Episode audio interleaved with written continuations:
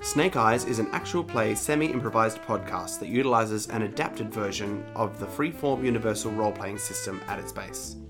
Our Game Master, Nathan Quadrio, describes scenes, settings, and characters for our player, Miriam Feats, who acts as an active part of the story. Most of what you hear in this podcast is collaboratively improvised by our two performers. At moments of great risk and tension, Miriam will be asked to roll a standard six-sided die to determine the outcome of the situation. On a 1 to 3, something goes wrong, adding more complications to the story. On a 4 to 6, luck swings her way, and the story moves on unimpeded. Now, prepare to enter a world of murder, adultery, crime, and lies in Snake Eyes.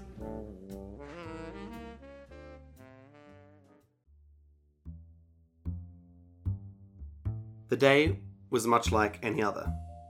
The afternoon sun was blazing through the windows. The blinds, now thin and worn, do little to protect from the heat. Beeping horns from the downtown post-work rush beat through the thin walls. The claustrophobic feel of the room, with its overflowing bookshelf and piles of newspapers, only serves to intensify the atmosphere. A singular ceiling fan spins lazily to offer some kind of solace as Biddy Jones, private investigator, sits behind her desk, finalising the paperwork from her last job. You make a few notes for yourself and sign an invoice for a job well done when it begins, as it always does, with a knock at the door. Before the door is even open, you can see the silhouette in the frosted window behind the golden lettering of Jones Investigations. A feminine shadow with a cigarette in one hand and a dominating wide-brimmed hat. You move from your desk, sweeping the wastepaper basket piled high with crumpled papers out of sight, and open the door. Before you stands a woman, approximately in her late 40s, in a purple A-line dress that fits tight to her torso. Her matching hat gives shade to perfectly set hair and a beautifully made-up face. This is a woman of both great wealth and great status. She takes a puff on her cigarette. You must be Miss Tabitha Jones. May I come in? Of course. Come straight through. Thank you. She steps into the room and takes a seat. I'm so sorry about all the mess. Let me just clear some things away. She stares right at you as you clean up the room. I've come here, Miss Jones, because I've heard of your reputation for both high-quality work and even higher-quality discretion. Is that true? Yes, it is. Well, I have an item of, great discretion to be discussed. Perhaps you know of my husband, Max Herringbone. Yes, of course I know your husband. Well, then you probably also know that he's known as the nice guy of film. He's always shown great respect to his cast, his crew, his family, which has always been of great pleasure to me. But of course, recently, some things have changed. For the past few months, he's been working on a new film, Summer Meadows, one of those sweeping romances set in the prairie years, starring a young woman by the name of Nancy Fisher. She's a very promising up-and-comer, has been in a few films. Unfortunately, she has a reputation for being a bit of a harlot. Now, Max has started to work late and come home smelling of booze, being very mysterious about his whereabouts, and I'm concerned that he is perhaps spending time with people who are not his family. He claims he's making changes to the script, but when I've spoken to his assistant director, Charlie Randall, apparently he's leaving along with everybody else at the end of the workday. I'm hoping for your particular set of skills to be useful in identifying where he is and who he is doing it with. Well, I can certainly look into it for you. Thank you. So, your husband, he's never shown any behavior like this before? Not at all.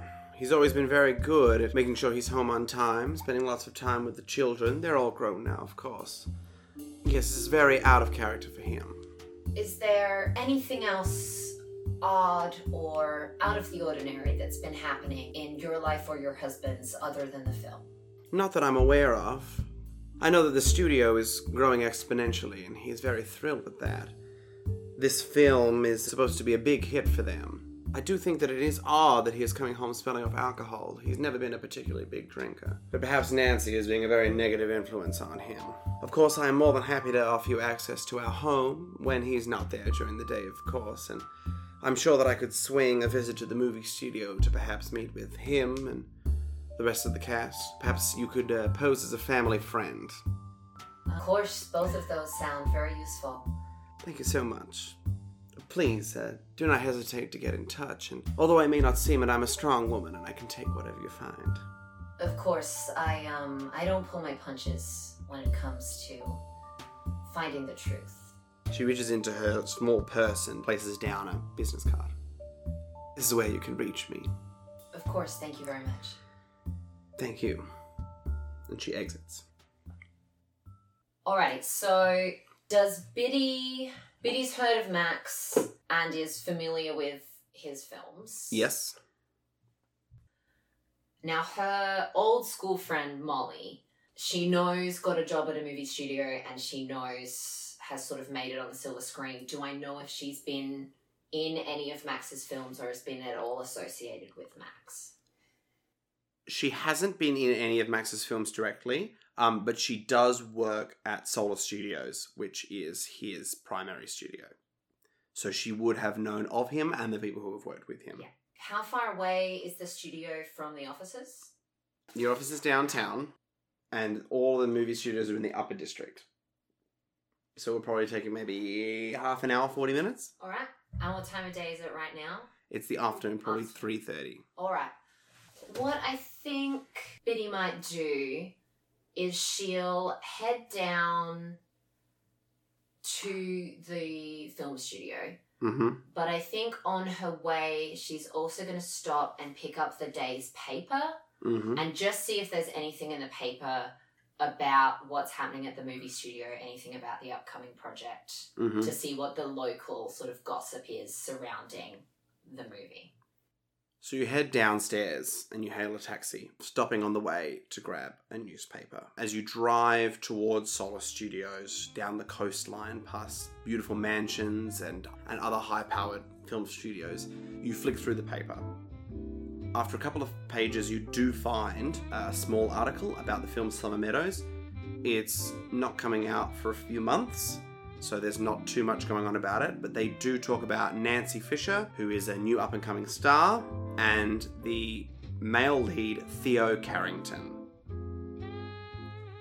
And Theo is somebody who has worked in the film industry for a little while. He's a little bit older, but this is his first time as a leading male actor. Mostly in the past, Theo has worked in administration. He's worked with Max on a few projects as kind of co-producer in that kind of role. And so the article discusses the strangeness of Theo's part in this, being put in what is supposed to be one of the big productions for the film studio and him not being an actor. Yeah, Biddy is intrigued by that. Mm-hmm. And she'll, I think, take that particular page of the newspaper and just fold it up and put it in a pocket before she gets to the studio. You arrive at Soul Studios. You pull up and see this beautiful, resplendent white limestone fence and an arched gateway that stands maybe 12 feet tall that states Solar Studios across it. Beautiful, very, very expensive building. You walk up to the boom gates where a security guard is standing. Good afternoon. Hello. My name is Biddy Jones. I was meant to meet an old friend for drinks, Molly Cartwright. I believe she's working today. I could have had my calendar wrong. You're Biddy Jones, you're saying? Yes. Let me have a look here at the list. He scrolls his finger over the list that he has in front of them. Unfortunately, your name's not on the list. Who you're meeting with, you said? Molly Cartwright? Molly Cartwright. I guess I got the day wrong. Is there any way that you can go get her, let her know that I'm here? He grabs the phone next to him and dials a number. Hello? Yes, I've got a Biddy Jones here from Molly Cartwright. Her name's not on the list. Mm-hmm. Yeah, okay. He hangs up the phone and he looks at you. He's eyeing you off suspiciously. Yeah. Molly says she's expecting you. Oh, fantastic. Next time, just double check that your name's on the list. I'm so sorry. and he opens the boom gate and allows you through. And you head on through. As you walk through the lot, there's a confusing sense of both kind of intense order and this crazed mania. An older man is attempting to wrangle a pair of giggling young women dressed in skimpy bathing suits into one of the sound stages to film in. Racks of these colourful costumes rush by, being pushed by two thin young men who speak loudly about the director's sudden change of costuming on a project. Two middle-aged men are practicing some kind of tap routine in an alleyway, and you see somebody who you can only assume is a down-and-out scriptwriter crying on a crate, being comforted by a friend. Seems they've been rejected and probably not for the first time. The constant noise and hubbub is somewhat nauseating, but you see a building marked as diner, and you head towards it. As I'm heading towards it, I think Biddy wants to take note of the kind of workers that are here, whether or not there's a uniform or something that identifies them as a worker, just in case she needs to do some snooping, whether she's going to need to get her hands on a uniform or whether she could just like pick up a piece of equipment and walk around and that would be enough. Absolutely. So there's definitely a uniform for the crew, traditional long sleeve blue overall. Those are people who are mostly set builders, set painters, people who are involved in the construction element of it. You could be anybody. You grab a costume off a rack and you could fit into any one of the different scenes. I'm heading towards the diner. You do see that most of the people in there are the talent, as it were. Yeah. And so they are dressed reasonably well. You enter the diner and it is later in the afternoon, so it's not particularly busy. There's a couple of people having a little bit of coffee. The person behind the bar, a young woman, is just wiping it down, cleaning. And you look over and you see your friend Molly Cartwright.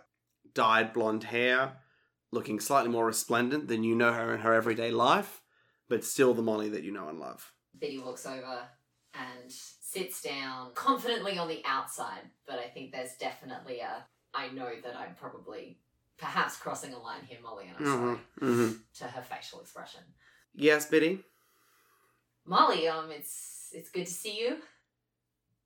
I'm definitely seeing you. Yeah, I'm so sorry to do this. Mm-hmm. You know, I don't want to bring any old baggage into your new life. And yet you just keep turning up. Well, you know me. Always sticking my nose into places that it doesn't belong. What are you doing here, Biddy? I have been contacted by someone close to Max Herringbone's new film project. They are concerned that the project may not be being given the attention that it deserves by Max, that he might be getting distracted by something that isn't his filmmaking. I see. And so what do you need me for, Biddy? Well, I know that while you haven't worked with him directly, I just want to get a feel for the guy. I want to figure out if the rumors that this person has told me could be true. Biddy, when was the last time you asked me for a cup of coffee? I mean, I'd have to get out my date book. Every time I see you, you're always asking for help or assistance or something for your new little private investigations case. I know. I get caught up in the work. I tend to forget that I need to have a life outside of it as well. Max is a nice guy. It's a big project for him, and he's probably just distracted with the amount of things that are going on. I've heard rumors about Nancy Fisher and her particular behaviors or urges. Biddy, Nancy is a film star. To be perfectly honest, most of them sleep with anything that moves. Nancy is no different. She's just not as good at hiding it as some others are. So, if say she and Max had been involved. Max? Look, I've worked with Max, and as I said, he's a nice guy. He's not going to be sleeping around with Nancy Fisher. Not when he's got Eleanor at home. She's definitely somebody who you don't want to cross. Beautiful and smart. And I promise it's just one more question. My source says that they believe Max has started drinking, which I've heard is out of character for him. Look, I've worked with him as a director once or twice. I don't know much about his personal life. I do know that he's become quite close with Theo Carrington, probably how he got the lead in that production. Yeah, I read about it in the papers. Strange business. Yeah, look, Theo's a bit of a character. Perhaps they're just Looking forward to celebrating the success of this new picture. And how are you, Molly? I'm fine. You don't need to worry about me. You worry about yourself, which I think is something that you do best. It was good to see you, Molly. I'll call. We'll have coffee. That's what you always say. And she drops down some notes and walks out before you have the opportunity to do it first. Yeah. I think what Biddy's going to do next, I think she sits for a moment at the table and does have a brief sort of internal reflection, but ultimately knows she needs to pull herself together and get working. She is going to see if she can filch a costume or something in order to let her do some snooping while she's here, because she may as well make use of the afternoon. You head out of the diner. Yeah. And look down the main street. Again, still incredibly busy. People moving, people practicing, people reading scripts, people writing scripts, all kind of creative moving in this space. And after a moment, you see somebody move past with a rack of costumes. And they stop outside of a soundstage and grab maybe 3 costumes of the ones they're looking for and then leave the rack outside. Biddy just is going to walk over, grab 2 things off the rack, and then just start walking towards a different stage. Complete, I am meant to be here, this is my job, this is what I'm doing. Grab and go. Exactly the same kind of gesture that she saw the man before do. Can you make a roll? Oh. And that's a 1 to start us off. Biddy, you walk towards the rack. You move forward strongly. And you reach out and you grab 2 costumes by the hand and go to pull. Unfortunately, as happens sometimes, the coat hangers are facing an opposite direction. So as you pull almost the whole rack towards you. It doesn't fall on you, but it starts to shake. Just as the man comes out again to grab more costumes. Oh, hey, what are you doing? I'm so sorry. Max said he needed these on stage. Why would Max need them on his soundstage? Get your hands off my costumes. I don't know, I'm just doing what I'm told. I'm so sorry. Get away from here. And he starts to swat you away. Of course, and I'll just walk towards a different soundstage. He starts to grab his costumes and storm inside. Very upset at you. All right. Biddy's going to just glance around and see if that drew anyone's particular attention or whether it was just lost in the fact that this is a hustling and bustling area. There are a couple of people nearby who've kind of looked up and been like, shh. You're quite young. Yeah. So people are just going, well, clearly she's the new temp, the new assistant, has no idea what's going on, trying to break into movies. I'll start here and then I'll become a movie star. Yeah. They see it all the time, but most people, again, as you say, there's just way too much noise and people are going places they don't pay much mind. Biddy, seeing that happened and no one's thrown her out, is just going to start walking around like she belongs here to see if she can find where Max's piece is being worked on, just scope the place out. You continue to walk down the main street. Yeah. There are clear labels on each of these massive sheds or warehouses. Stage 1. Yep. Stage 2. Stage 3. Stage 4. As far as you can tell, there is no indicator as to what film is being worked on in those particular stages. You are aware that this film, Summer Meadows, is a Western film. So you see people kind of milling about stage 2 who seem in the appropriate kind of dress. Biddy will start heading towards stage 2. If there's anything that she can swipe to make her look slightly more official, whether there's like a clipboard or even like a cup of coffee that she could be pretending to be delivering to someone. But otherwise, she's just going to walk in and see what happens. Let's make a roll to see what happens. Yeah. That's a 6. Okay, you start to walk towards soundstage 2, and as you move forward, somebody approaches you. It's a very, very young man, even younger than yourself. Yeah. Oh, hey, I'm really sorry. Gina. Gina, are you Gina? I'm sorry. Gina. Oh, fantastic. And he hands you this little box of coffees and a second box of donuts. Yeah. Gina, Max is just... Gina, just get them in there. I'm going. And I'll just stop walking. Great. And you move into the soundstage, and it is an incredibly stark difference. The atmosphere is immediately quieter, just as busy, but much calmer, much quieter. And you realise they're in the middle of filming a scene. There are 30 or so men huddled around a camera that is hooked up on this crane, currently filming two actors on a desert scene. There's a handsome man dressed as a rancher or cowboy, and a very attractive young woman dressed in a slightly less conservative version of traditional prairie dress. From the huddle of men, you hear a voice call out, "All right, that's a wrap!" And the crowd immediately begins to disperse. All right, I'm assuming I can sort of take from context that the man and the woman are Theo and Nancy, but Biddy will start looking for Max. She does technically have something to deliver right now, so she'll try and get a read on the guy as she hands it over. You look around. There are so many men. They're moving lights, they're pointing, people are directing other people. Who's supervising, who's working isn't very clear.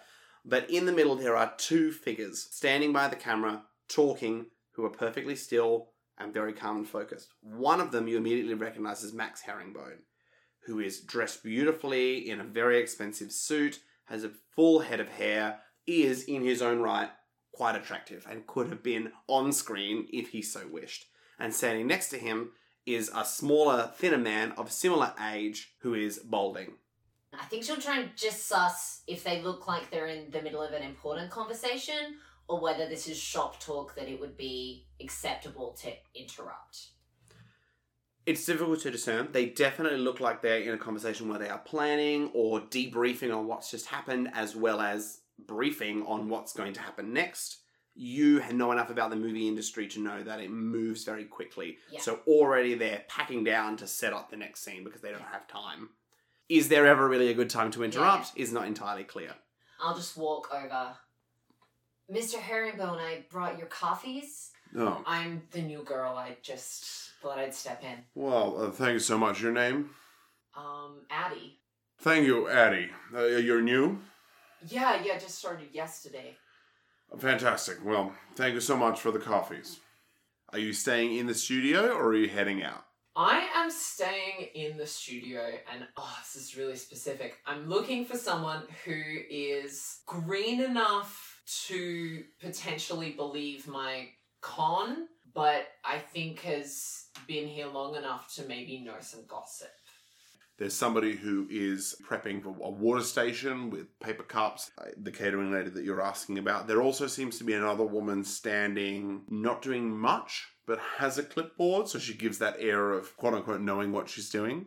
But everybody else seems to be in the midst of some kind of task. I'll try the catering lady. Hi, Addie Smith. I started yesterday. I was told to come and report to you. I think you had a job for me. Oh, I'm sorry. Hello, I'm Joyce. It's really nice to meet you. Oh, it's lovely to meet you too, Addie. I'm really not sure. I'm not the kind to be giving out any kind of orders. I'm just here to get the water ready. Oh, maybe I got it mixed up. It's busy here. Everything moves incredibly fast. You do get used to it, darling. You do get used to it. It's just such an amazing project, isn't it? Oh, it is, isn't it? Oh, I just love these Western films, and this one's a romance. I think Nancy is such a talented young lady. Oh, she is. And the new lead, Theo, he's a handsome-looking fellow. I don't think I've seen him in any movies before. Oh, no, but he's definitely been around the studio. He is quite the dreamboat. I'll be seeing this film a few times, if you know what I mean. Oh, definitely. If you head to the catering office, I'm sure they could find something for you. I'm so sorry I couldn't help you, Miss Smith. Yes, Addie Smith. Of course. No worries at all. It was so nice to meet. And Biddy will head where Joyce pointed. Let us roll a die to determine the outcome of what is to come. Yeah. Not so much with the two. So you head out of the soundstage, and what appears to happen is that on one side of the road is the set of soundstages, and on the opposite side are a number of offices, costume places, seamstresses, washing places, diners, is all on the opposite side of the road. So as you head down, you see what looks to be a little kitchen space, noted as catering offices, and there's a person there sitting behind a desk. An older woman, seems to be in her 50s, hair graying. Excuse me, hi. Addie Smith, I started yesterday. Joyce sent me down for another job. I just finished the one that I was doing. She eyes you suspiciously. I'm sorry, miss. I don't know who you are. Addie Smith, they've been bouncing me around lots of different places. Miss Smith, I think you found yourself in the wrong place. Oh, I'm so sorry. Is there anything I can do while I'm here? No, we don't need any extra help. If I did, then I would have asked for somebody. I think that you're definitely in the wrong department. Oh, I'm so sorry. I guess I'll... Addie Smith, did you say? Yeah. And she gets out a pencil and starts to just make a note. Well, thank you, Miss Smith. Do I need somebody to escort you anywhere? No, I know where I'm going. You get turned around so quickly in this place. She stands up. She reaches over to a telephone. Please, just stay here. I'll get somebody to help you out. Oh, no, it's no problem at all. Have a really lovely day, and I'm just going to airheadedly start walking outside. Okay. And you move outside of the building as she is dialing. Yeah, so I think Biddy, after she sort of exits and hears that the phone call is happening behind her, will choose the safer option and start moving towards the boom gates again to head out of the studio. You hop in a taxi and you head back to your offices. As you're heading through and you're driving back towards your offices, slowly you can see the sun is beginning to set. You're reflecting on the day and what's going on. You've definitely maybe burnt some bridges at Solar Studios, but there are a few leads still to follow up with Eleanor. I think, yeah, once Biddy gets back to the offices and sort of sits down for a minute, she's going to call Eleanor. So you arrive at your offices and make a call to the Herringbone home. Hello? Hello, this is Tabitha Jones for Mrs. Herringbone. Absolutely, I'll pass you through. You hear silence for a moment. Hello? Hi, Mrs. Herringbone. It's, Miss Jones. Yes, thank you. I was wondering if, not today, but tomorrow, I could come around to the house, have a look around while Max is at the studio. Absolutely. Yes, he normally leaves around 8:30 a.m., so any time after that should be fine. Wonderful. You'll meet my butler, Kenny. He'll know that you're coming. You can count on his discretion, too. Feel free to talk to him about any business. Of course. I look forward to seeing you tomorrow, Tabitha. All right, I think that's probably the most Biddy can do for this evening. But I think she might sit down and sift through some old newspapers and maybe just look at articles or perhaps even try and find interviews with Max about previous projects just to get a better feel for who he is. You float through the evening as you move through these different articles and pieces that you find throughout these newspapers about Max Herringbone and his previous projects.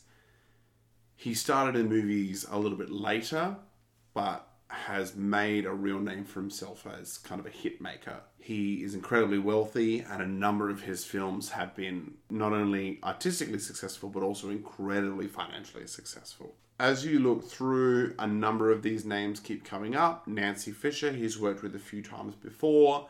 She started in much smaller roles in the background, but quickly rose to prominence as a leading actress. The name Theo Carrington is a little less present, but you do see him mentioned in the background as somebody who is working to get money for different projects and is assisting in that kind of way. He seems to be a bit of a money mover for Max.